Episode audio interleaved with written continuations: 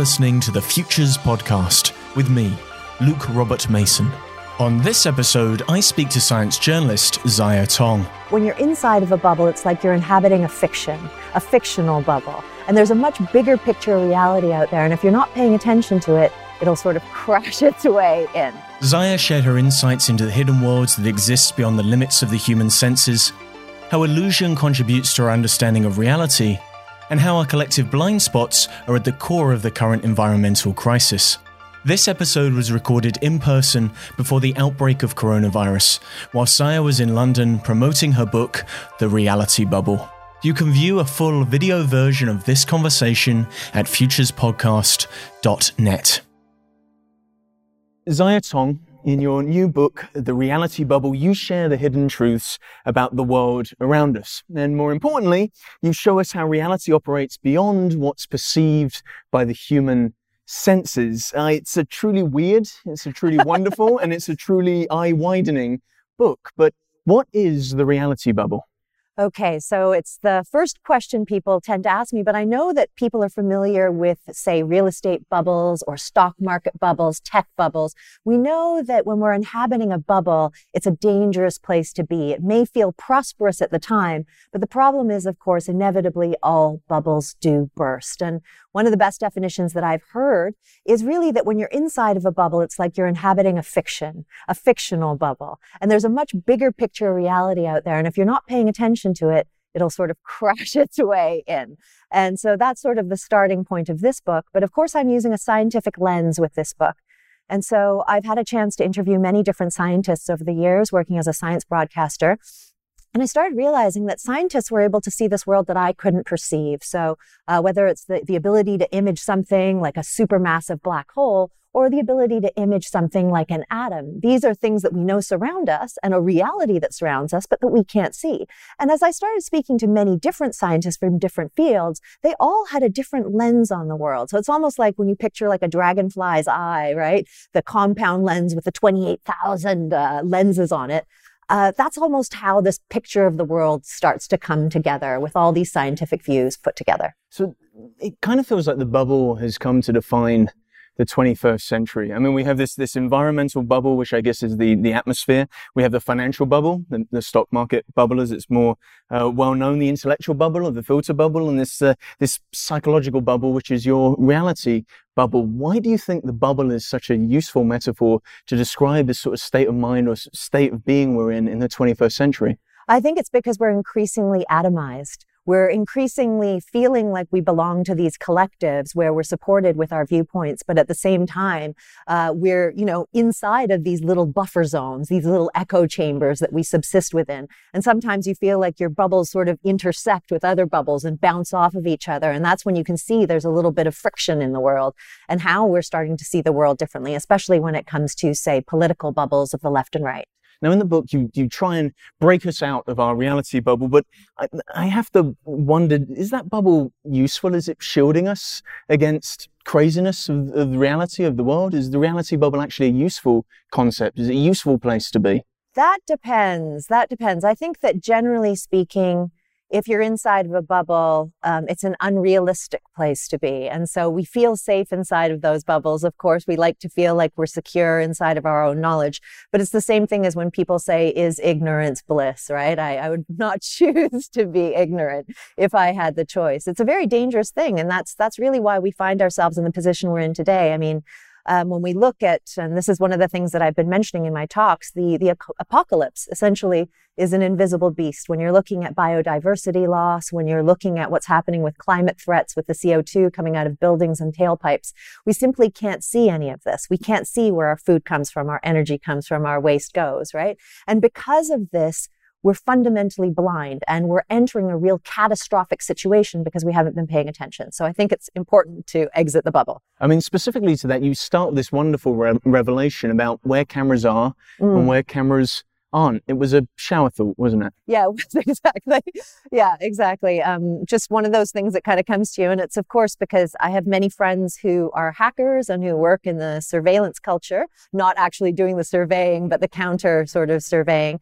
And I was noticing there are cameras everywhere, everywhere around us. And there's a whole chapter on surveillance in the book, except where our food comes from, where our energy comes from, and where our waste goes. And I thought, this is so weird because we're the most powerful species on earth, but we're also a species that has no idea how it survives. And uh, that's another danger. To some degree, do we deliberately fail to pay attention to so many aspects of reality? Yeah. Well, I think that there's the biological blind spots that we can't see, which is the first part of the book. And then the second part of the book is the willful blind spots, right? And there's there's reasons why we've always wanted to stay away from certain things. You know, in the chapter on food, I mentioned the work of the scientists who call themselves disgustologists, right? Because they actually study disgust. Why do we want to keep factory farms far away out in the further boroughs? Well, it's because of death, disease, rot, screaming bodies. Yeah. You know, you don't want to see any of that stuff, right? But not seeing it becomes, again, really critical in the societies that we're living in now. I mean, we're living in the midst of a pandemic as we're filming this, right? We're keeping, and that's because of a lot of the situations that we've crammed so much of our life into, you know, like disease and decay. Um, all these things are things that we need to pay attention to. If we're not paying attention, then it becomes very dangerous. When we talk about factory farms, it's things like antibiotic resistance, right? Like that's something that's very scary. And in China, of course, with the wildlife markets, which is why today we have coronavirus. I mean, in the book, you reveal, you mentioned the word blind spot. You reveal these blind spots, and there's three key blind spots that we have, isn't there? Yes, we have uh, basically what surrounds us, we're blind to, what sustains us, and uh, then what controls us is is the sort of way in which I've structured it. Or another way to put it is sort of these biological blind spots, the societal blind spots, and then spreading wider are civilizational or intergenerational blind spots. These are blind spots that are passed down from generation to generation. Well, let's talk about some of those biological blind spots because that opens this uh, opens this book, and it it looks at one of the blind spots that all of us have, and it's with our own perceptual apparatus. It's a blind spot literally in our eye. That's right, exactly. Where your optic nerve jacks into the back of your brain is a place where you can't see. So I think I say in the book it's something like nine full moons could fit in the sky from that area that you're blind to. And there's an illustration in the book that lets you test it out for yourself. Uh, you can cover one eye and you stare at a dot and you'll see it suddenly disappear from plain sight you look at blind spots throughout the book, and, and one of the things that you look at is how these blind spots are exploited. I mean, in what way have our blind spots been exploited? And in what way does that control the way in which we view and see reality? There's one instance that I talk about in the book in terms of our biological blind spots, which kind of um, illustrates why uh, it's important to be able to see them. And I talk about a surfer named Mike Sturtevant. And Mike is a surfer uh, who lives in Fort Walton Beach, Florida. And all around him, the beach was crystal, you know, crystal blue waters, aquamarine waters, white sands. But then one day he started coughing up blood and he started getting sores on his skin, blurry vision. And this was happening to a lot of people on the beach as well. And, you know, everybody was confused by it. Why are these beachgoers getting so sick? And one night he had a UV lamp that he would carry around with him to look for petrol leaks in the back of his boat. And he shone it on the beach and the beach was glowing this bright orange color. So he and his friend, who was a geologist, they took in samples. They took in about 71 samples and got them tested. And what they discovered was on the beach was Corexit dispersant, which had come down 200 kilometers away from the BP oil spill and floated down with the waters. And the mixture of Corexit with the oil actually made it 52 times more toxic. But when you're actually going and looking at the cleanliness of a beach, a beach is considered clean if there's no oil on it, if you can't see any oil. And of course, nobody could see any oil. Nobody could see any dispersant he had to be able to see it in a completely different way, and he saw it through UV. I mean, that's a terrible case, but in, in so many cases, isn't human progress really reliant on making uh, certain processes invisible? You quote uh, Alfred North Whitehead in the book, and you say, look, civilization, uh, civilization advances by extending the number of important operations we can perform without thinking about them. So in some cases, is that uh, process of making things invisible very important for our human progress. I fundamentally, I put that quote in because I disagreed with him, right? Like, because I actually said that was the thing, you know, all our fundamental processes, our life support system, our food and our energy and our waste systems, uh, industrialized to human scale are things that we don't see. And that is the problem. If we were to look more specifically at reality in general, have we been conditioned to perceive a certain type of world or a certain, to have a certain relationship with the world? Well, I think that um, there's no doubt that we're conditioned in certain ways. Uh, if you look at basically nine to five clock time, the way in which we uh, we sort of scurry around all the commuters without even stopping to think how we became conditioned to operate in such a way. And it was a process that took a few hundred years. You know, it took all those school bells, it took all those factory bells, it took all that training for us to start working that way. It took the Haymarket riots. It's, you know, it wasn't a natural system for any of us. And even today, when you look at the capitalist system, right? When I was growing up, 7 Eleven, was op- it was called 7-Eleven because it was open from 7 a.m. till 11 p.m. at night. It wasn't a 24-hour store, and it was only in the 80s really that capitalism crept into the nighttime, and we started this full night cycle as well. And that's one of the things that I've been thinking about lately, especially when we start thinking about things like climate change, is how wonderful it would be if we were able to take back the night in that sense, right? Not only would we be helping the birds and uh, all the insects and our own circadian rhythms, but I was struck by this because I, I was, um, I came across a story, not a story, actually a fact, um, of what happened in the 1990s in Los Angeles when they had a blackout there. They had rolling blackouts or a blackout, full blackout in the 90s. And everybody started calling the Griffiths Observatory. And they didn't know what was going on. All these people were calling up and, uh, it's because they'd never seen the Milky Way, right? Like in Los Angeles, it's a city of lights. They have the lights on all the time. And, you know, to see all these baffled people who hadn't even seen the universe. And of course, seeing the universe gives you the sense of scale. So I think even returning the night to people, returning that rhythm, the more natural rhythm that every other species along with us has, a, would really be helpful when it comes to the climate crisis in terms of saving some energy for uh, another 12 hours in the evening would be beneficial to a lot of creatures and insects and might be beneficial to us as well. It's always when I watch these ancient history documentaries and I see how people are um, creating pyramids or structures aligned with the stars, it always feels so alien to us today in the 21st century. But uh, then you realize when you go to Egypt, where there's no artificial light, and you look up, the stars are so bright. It makes obvious sense that that's how you would plan out an entire city. Totally. Yeah. Um, Mount Sinai is probably the only mountain I've ever climbed qu- twice. It's the only mountain I plan on ever really climbing again. And I had the same truly starstruck. I guess that's where the word comes from, right? Where it's this numinous landscape up there um, of many different landscapes, really. And um, it's bewildering. Yeah. And I think that that's something, that sense of scale, of course, is something that, um, I don't know, makes us feel small, reminds us of where we fit into the larger scheme of things. And instead of this very human centric, dominant, you know, human exceptionalism, this whole worldview that we've come to these days. And we've jumped straight to space and time. So why not? Why um, not go why there? Not, why, not why not go there? I mean, if we were to first uh, begin with a big philosophical question, I suppose. I mean, what is time? Is it a dimension? Is it a perception? I mean, you try and tackle some of this in the book. Yeah, I'm not going to lie to you. I don't know what time is.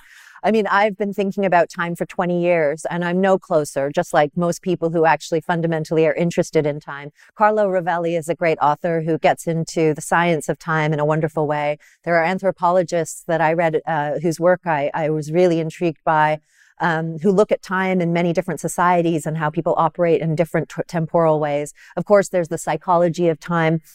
So I don't know if time exists, but I do know how it came to be structured historically. So my book is more about how how scientists and the scientific lens shifted time and how we actually broke the cycle of time, right? How our own um, sort of nine to five clockwork and our own tempo and our own human beat of industrialization and capitalism and production has now changed the world around us. We're filming today in London in springtime, early February, and there are cherry blossoms everywhere. It's not normal. I mean, you say in the book that there's something weird happening as, as our atomic clocks get more and more accurate.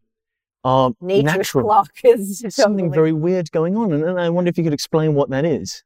Well, I think, you know, just what I was saying there is the fact that, you know, the human beat of time is, um, is using all the natural resources, right? Obviously, this is nature that we're using up.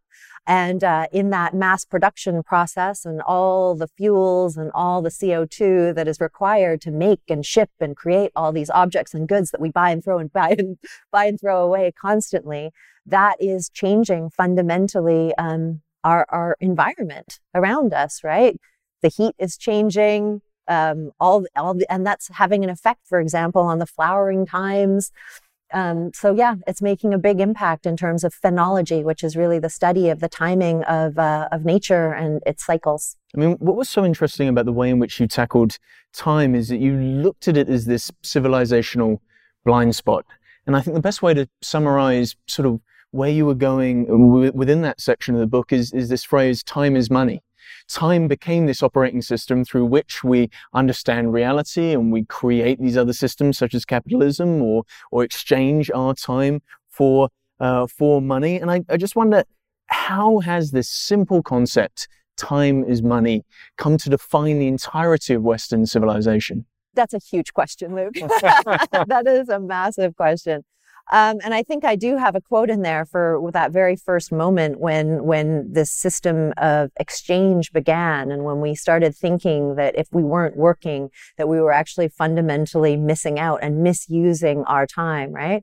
And that's a big problem because what we've been doing is we demonize we demonize the poor and we criminalize, we make it a form of laziness if you're not always at uh, your highest perfunctory level. And if you look at even societies, this isn't what I talk about in particular in the book, but the elderly who have long been revered as the wise in, in human society are now rendered useless because they are no longer functioning economic units within our society.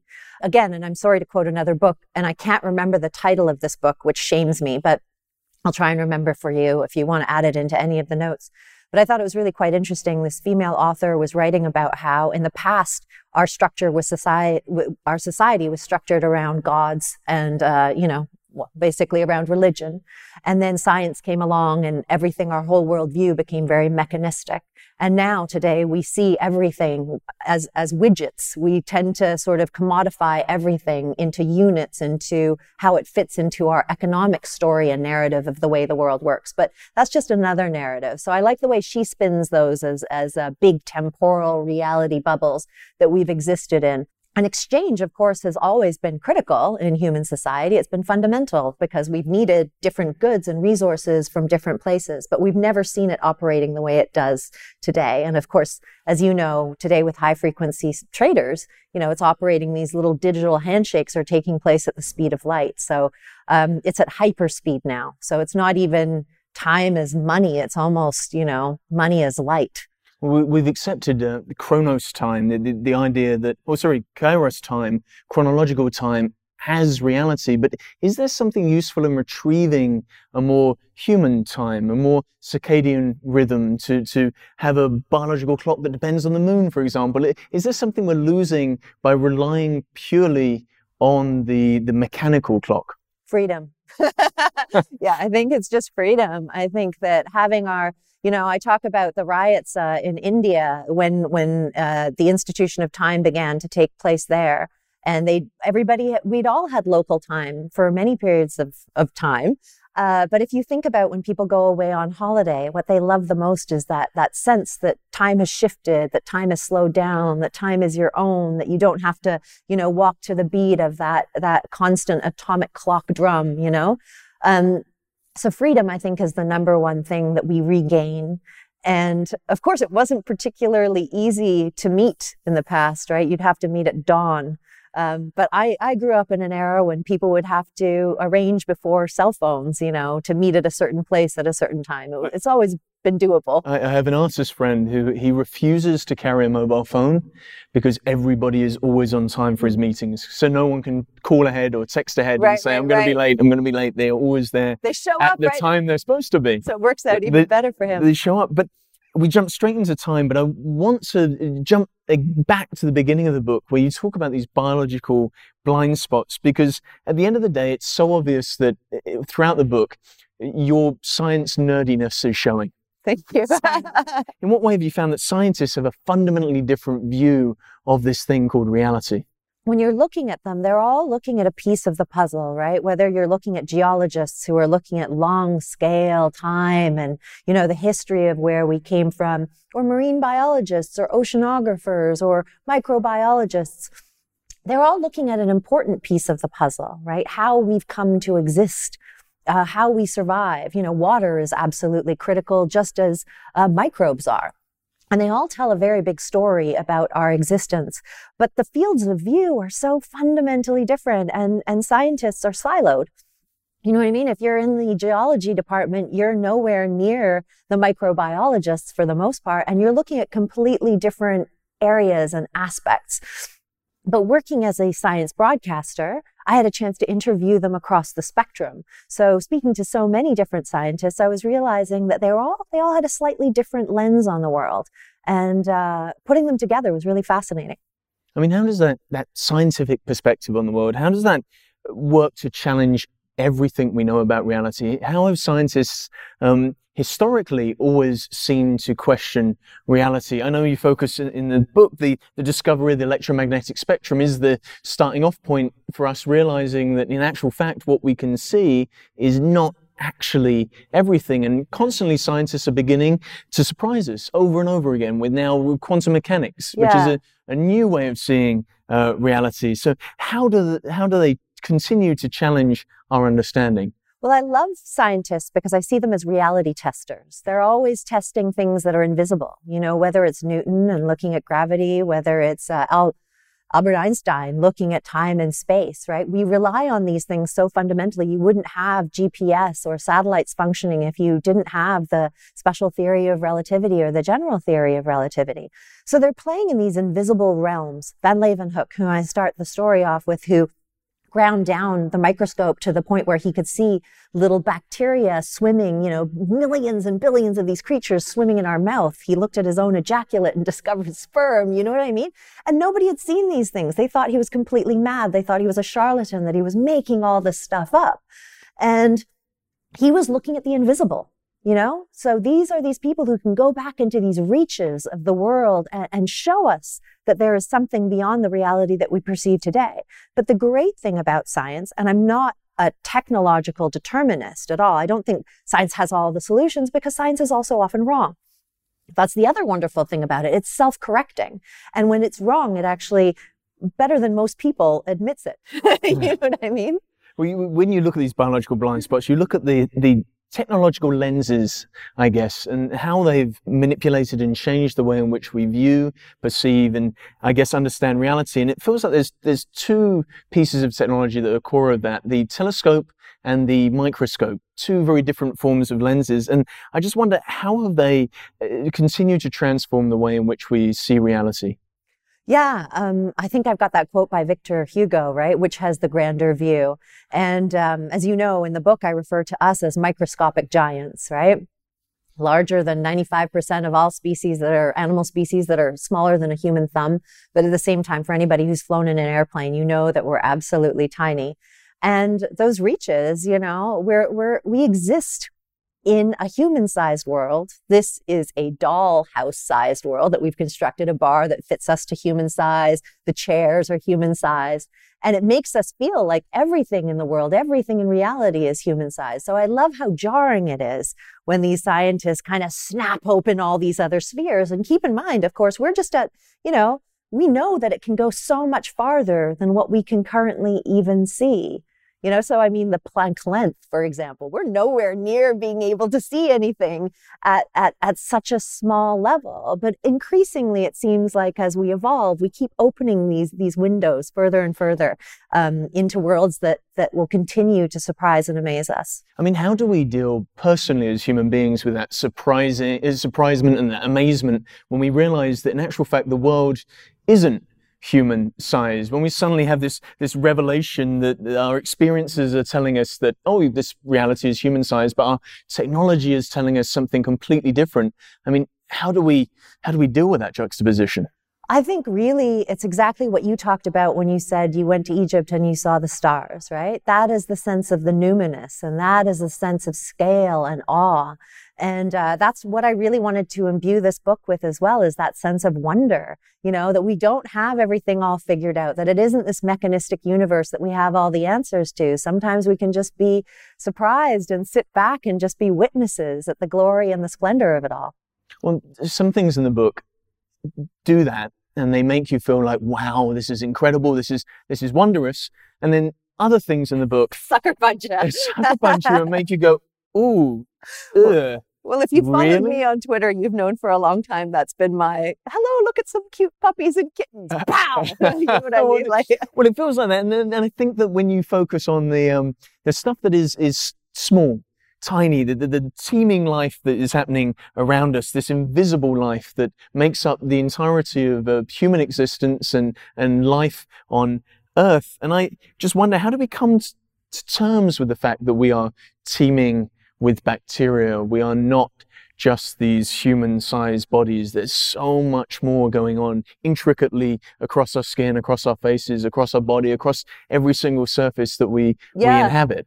Well, I think it's humbling, isn't it? You know, um, I, I talk about that a little bit in the beginning of the book. I had that sense when I was sitting alone writing sometimes, and I would think, oh, I'm alone. And then I'd be like, shit, I'm completely not alone. Like I'm surrounded by invisible creatures that I simply can't see. And I think it's, it's important because they're the engineers of our planet. These are these are the little critters that are responsible for the oxygen that we breathe and for all so many different life cycles and systems like the bacteria. You know, I I do a talk and it's so funny because I talk about dirt and earth and earth being, you know, perhaps one of the most soil being perhaps one of the most boring topics in the world. People are actually really quite enamored by it when you start realizing how much life, you know, is in just even a single teaspoon um, of soil. And uh, of course, then I mean, as you know in the in the book, I talk about how scientists have come to see the bacterial diversity and uh, and uh, basically all the life that is inside of the soil is through that underwear test, right? Do you remember that? The cotton underwear. yeah, the- yeah, yeah, Men's underwear. You if you put men's underwear into soil, um, you can get a sense of how how healthy the soil is because if you remove the underwear and it's basically threadbare and invisible, it means that uh, the bacteria have been having a magnificent feast. part of that not being able to see the very, very small is part of our, our scale blindness, is what you call it in the book. And, and part of scale blindness, part of that ability to be unaware of so much of reality is tied to this thing called human exceptionalism. Mm. Now, what is human exceptionalism and how does that fundamentally affect the way in which we understand and navigate reality? That's a big question, but I think that that's one of um, the most important things um, in terms of our blind spots is that we have a tendency to see ourselves really as the center of the universe, don't we? Um, and it was Galileo who fundamentally shifted that idea that it wasn't the sun revolving around us. I mean, that's how we, we saw the entire universe as revolving around our species. But not only that, we see ourselves as separate from all of nature. You know, we live in these cities, these, these habitat bubbles that kind of keep us separate from all the other 8.7 million other animal species. And then on top of that, there's another layer of exceptionalism, which is that we believe that we're better than all the other species on Earth as well. And those three ideas coupled together, I mean, those are critical and they're crucial because they came to sort of position the way we see ourselves as separate from nature and our need to dominate nature, but fundamentally our need and our, our our belief that we have the right to own everything that surrounds us. We have the right to own all the food, energy, time, space, everything fundamentally except our own waste. I mean, in a funny sort of way, ownership is really the key theme that runs throughout the book. I'm This so glad you picked that up. Yeah. that we are able to to have ownership over over space, over time, over dominion of the of the planet, and it's a very Judeo-Christian idea that we have dominion over the plants and the animals, and all of it was created for, us. us. And Yeah. I just wonder why are we so stuck in that world view of that lens of ownership? Because we see everything as separate from us, right? And it's not just, I mean, that's the great thing in doing work with WWF, especially in Canada for the last eight years. Um, our work there is not just from a scientific lens. We absolutely, Indigenous partnership is 50% of what we do because an Indigenous lens doesn't see the world or the environment as separate. It's sort of, um, you know, it's, it's not a human centric point of view. Human beings are just one amongst many different species, and you have to be able to be living in simpatico. Otherwise, you you have a sense that you could topple it over and start destroying it. So I don't think that every um, you know, I don't think that it's something fundamental to the way we see the world. It's just fundamental to the way we see the world now. That's why I believe it can be shifted. One of the ways in which you're trying to shift uh, individuals into thinking about this this holistic environment where us and animals and the environment have something to, to really offer each other is by elevating the idea of animal intelligence. You look at other forms of, of different intelligence, and I wonder if we're more sympathetic to this idea of animal intelligence, what could we actually learn? Wow, maybe some humanity, right? I mean, I think that's what we're always looking for. And I always find it baffling that when you're on the internet, that's what makes people happy.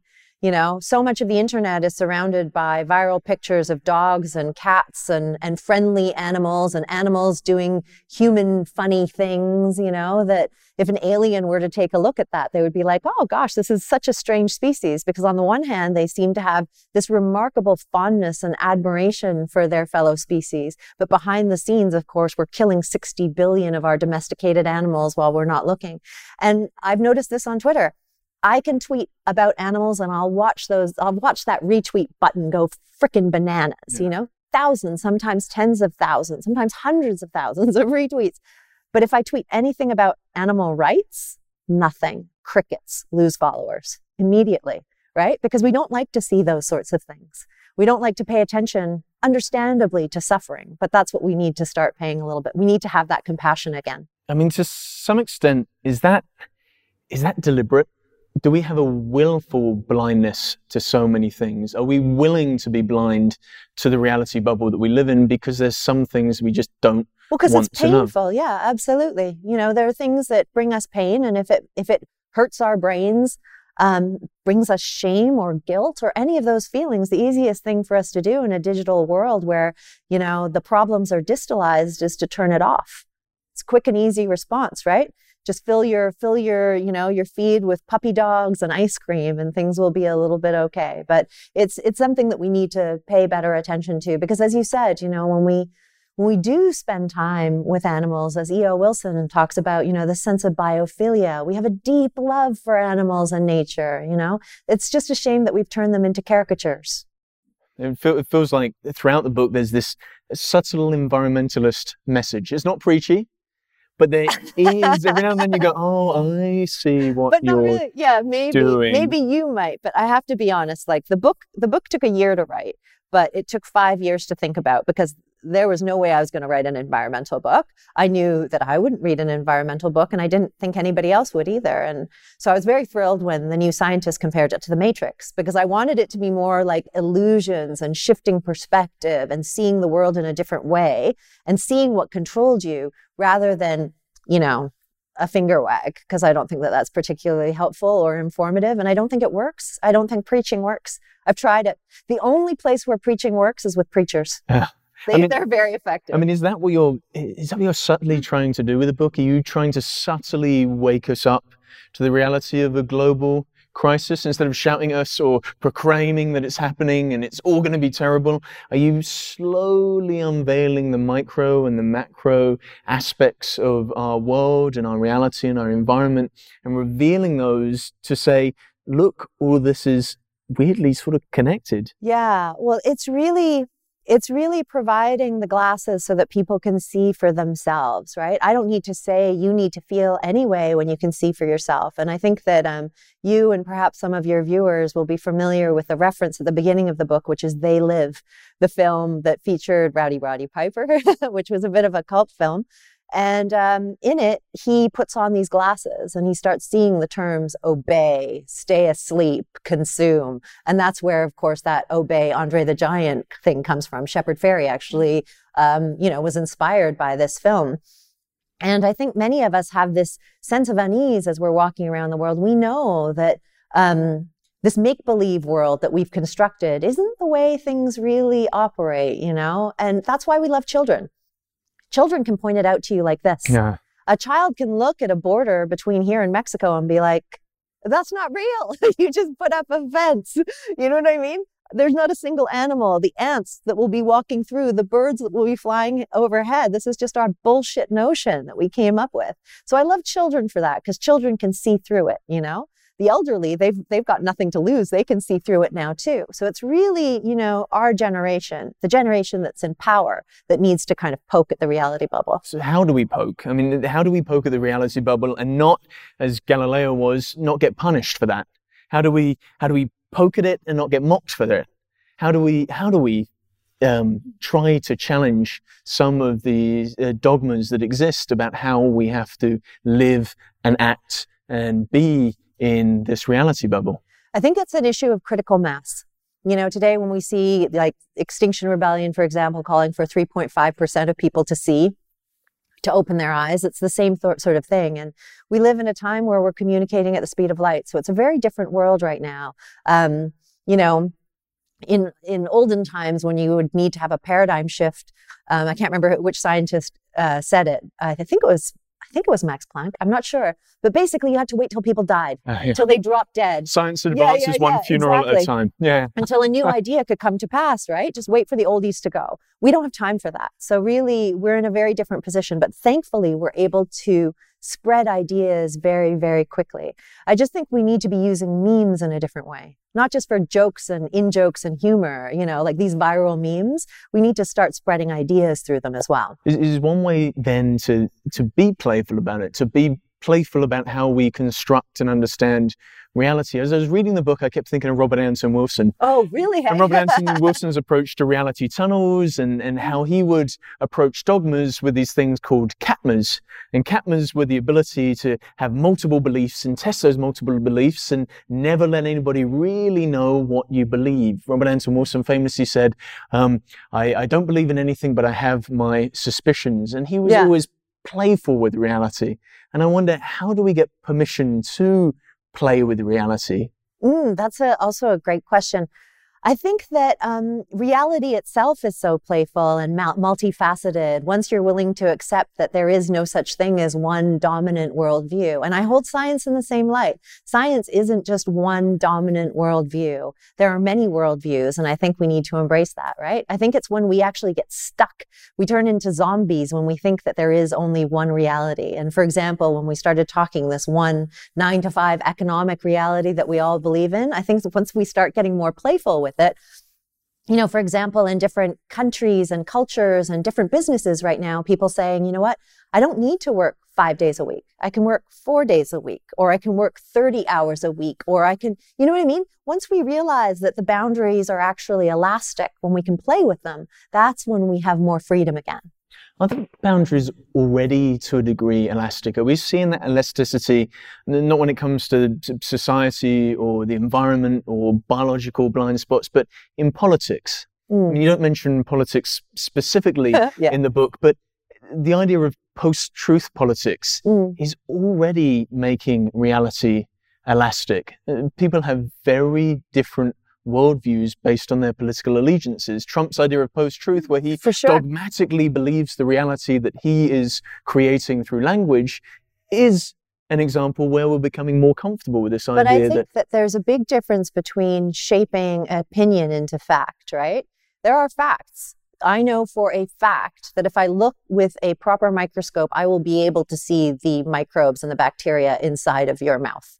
You know what I mean? That's a fact. That's not an opinion. And so that's why I, that's why in this particular book, I didn't go, I didn't start talking about alternate realities or are we living inside of some great simulation. I didn't want to go into things that I simply couldn't prove. I wanted to show you things that I could actually show you with a lens. If you went and you bought the right you know, UV lamp, or if you bought a, you know, an x-ray machine, or if you got a mass spectrometer, you would be able to see it with your own eyes. I mean, the other thing you're trying to show us is the stuff that we really can't see with our own eyes, no matter what technology we use. And to some extent, that thing is the system. Mm, Whatever yeah. that system may be, and, and you have multiple ways of playing with this idea of these these human systems that we create. But it seems, no matter what way we approach these these systems, it seems like they're threatening the planet. The human-made systems are the things that are threatening the planet. And we can see those systems going very, very wrong. Yeah. And yet we choose to do utterly nothing about it. So how do we dramatically course correct when we know the system that we're in is exploitative, is causing damage to the environment and yet is not allowing us to, to escape because we feel quite comfortable within our reality bubble. Well, I think that, um, you know, and, and I'm going to quote uh, Josh Tetrick here. He's the founder of Just Eggs. Okay. And when we talk about the system, our life support system, and you know this from the book, basically our life support system is what's killing us right now, right? The way we survive is destroying the world. Um, but it's not all broken. Josh Tetrick argues that when it comes to the food system, it's half broken. And I like that idea, actually. I like it quite a lot because we have ways of, let's say, getting our food distributed, uh, stored, frozen, all these sorts of things. That part of the system, that network that allows us to feed ourselves functions actually incredibly well. What he's looking at, for example, is the protein system, right? Like, you know, up until now, it's been these very horribly treated animals that are, you know, mass incarcerated and and slaughtered, right? And honestly, as you know, the slaughter is probably the kindest part of the entire process. But if you change that protein system, which we're starting to see now with pea protein, with clean meat, and you put it into this part of the quote unquote sausage factory, mm. right? It'll still continue to work. So the inputs are what I think we need to begin to change. And we can do that. Uh, Jeremy Rifkin is another writer who talks about the different industrial revolutions that we've had over time. Um, he argues that we're in the midst now of the third industrial revolution, and every one of these industrial revolution requires um, three major inputs. So you need to have a source of energy, you need to have a source of transportation, and you have to have a source of communication. And we had that in England, whether it was rail, using coal, using the telegraph. Uh, you have that in uh, in the states when it's the car, when it's oil and when it's the telephone. And now we are emerging into a new industrial revolution where we have renewables, where we have smart vehicles and where we have the internet. So there is the potential for us to fix the system without completely smashing it to bits. The problem with the word revolution is it's so similar to the idea of paradigm shift where it's all about progress. It's all about let's have another revolution. Let's continue to grow uh, economically. Mm. Let's continue to grow industrially. And it's getting away from what felt like the, the, the crux of the book, which was this idea of cyclical. I love things. that you've read it and you've actually understood it so well. That's so great. It feels like we set up these reality bubbles because we want to escape cycles. Because cycles don't make us feel comfortable. Progress does. Mm. Because cycles, we have to deal with birth, we have to deal with death, and rebirth. Well, we think it stops there. yeah, yeah, yeah. Rebirth yeah. is the cycle. And yeah. you have this wonderful description of um, how we're made of star stuff. Yeah. And when you speed that up, Starsky-esque, uh, yeah. you have a human being come together made of a multitude of cells. It exists as a human biological entity that is human sized and we believe stops at the boundary of the skin. And then in death, it just dissolves and goes back out into star stuff. And it was such a beautiful metaphor of this, this cycle of a human being, as opposed to you're born and then you die and you better exploit the earth while you're here and make lots and lots of money because that's what we value within our reality bubble right now. So I wonder, how do we escape this idea of linear narratives associated with progress? How do we return back to this idea of the cycle and feel comfortable and okay with the idea that things can be cyclical? I think that, you know, human beings, we are a storytelling species. We have been for millennia, you know, and I think that it's just about the sorts of stories that we need to begin to share and tell each other again, you know. I, I think it's really as simple as that. How then do we get away from the, the reality bubble that we're in, which is so destructive? because it feels like these manufactured entities, i.e., these corporations, they construct this idea that we own, ownership being the key word, we own space, we own time, we own energy, we own everything apart from the waste. We won't talk yeah. about the waste. That's that's not in ours. that blind spot. Let's let's not yeah. discuss that. And it, it's led to this belief, or it's it feels like it's led to this belief that we own everything on this planet. We own life itself. itself. So how do we challenge that notion? How do we uh, feel comfortable as a society with the idea that again we're no longer the center of the universe? Well, you've brought us full cycle to the very beginning of our discussion, which is being able to poke at the bubble of human exceptionalism. It's that. It's exactly that. once we don't see ourselves as exceptional anymore, once we see ourselves as part of the system, not having to build a separate system that's just for us, then uh, then maybe we have a better chance. But I'm still incredibly hopeful. Well, one way is we cannot conform. And, and you have a wonderful sort of uh, analysis of conformity because it's not as easy as it sounds. Yeah. So you read the book and you go, oh, so the reality bubble, it's this William Gibson style consensual hallucination. It's something that we've all accepted. We all accept time. We all accept money is time. It allows us to live. It allows us to pay our taxes. It allows us to operate on this planet. But the only way to challenge the reality bubble is to not conform. And that becomes really challenging, not just on a societal level, but on a biological level. There's something actually at stake. There's something we lose when we don't conform to the reality bubble. Well, it just takes courage. It takes courage. You know, you, you see people, you know, one of the biggest fears people have is speaking in public right? We're, we're a species, we're primates. We're a group community oriented species. We like to fit in. We like to conform. You don't want to be the one that's running off after the lion in the savannah. You know what I mean? Not all the time anyway. We're actually, we've been protected by kind of being small groups and being small communities. So when people stand up, when they actually want to separate themselves from the rest of a pack, the rest of the group, there's a bit of a psychological cost to that. That's why people do fundamentally have this fear of speaking, getting up in front of everybody, being a little bit different. But then at the same time, we live in a society that absolutely reveres difference, reveres individualism. But that individualism, as you've seen with anything trendy, very soon becomes co-opted and very soon becomes conformist in itself. So it, it is sort of um, freedom. It is really about freedom. And as a first time author, I think that that's been one of the most remarkable things is um, when you write and you get a chance to speak about what you write, you're free. You know, it's it's so different from having a, a day job where you have to conform. You don't want to offend your bosses. You don't want to offend whatever your corporation represents. You don't have to be like retweets are not endorsements on Twitter. You can be like, I'm going to say whatever the fuck I want, which is a beautiful thing. So freedom and um, that ability to not conform, although it has its social costs, is a, a, truly powerful thing. So, how do we individually stay open and stay receptive to anything that might break through the reality bubble? How do we accept it with open arms as opposed to to uh, try to avoid it or try to deliberately ignore it?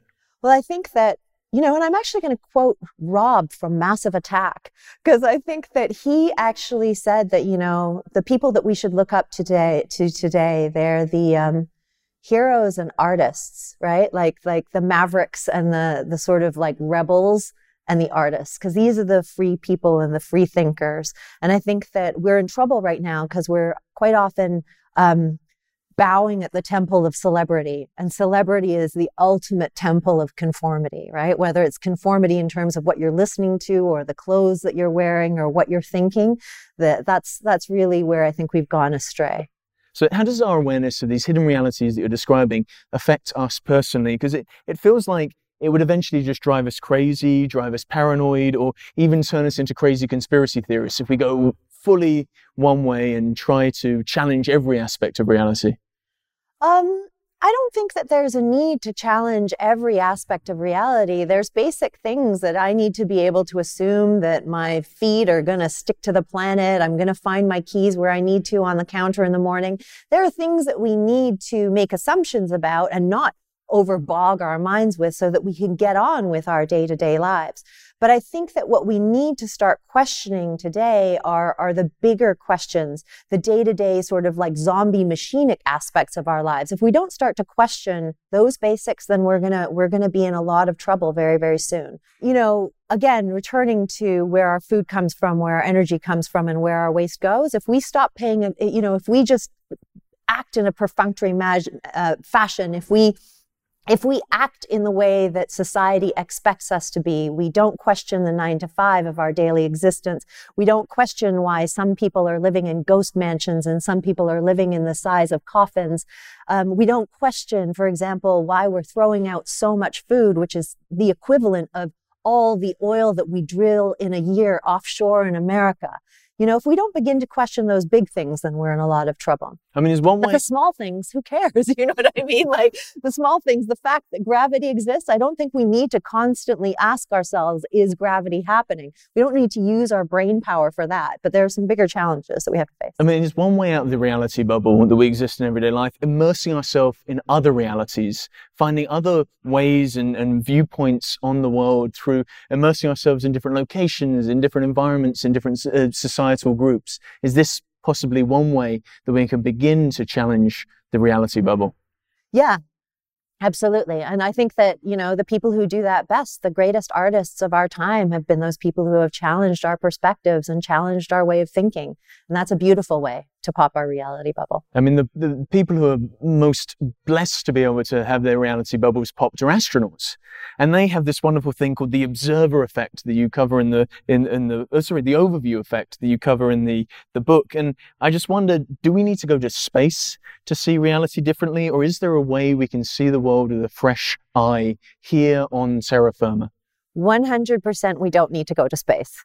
And I, uh, I was thinking for the longest time, oh, is this something where eventually when we have space travel and everybody can hop on an Elon Musk vehicle that will change the world? But it isn't because when I talked to Chris Hadfield, who was, you know, the commander of the ISS and a very famous Canadian astronaut, he told me most of the astronauts don't ex- have this overview effect. Most of them don't have this profound shift that takes place just because they saw the Earth from space. In fact, you could probably do that with VR headset.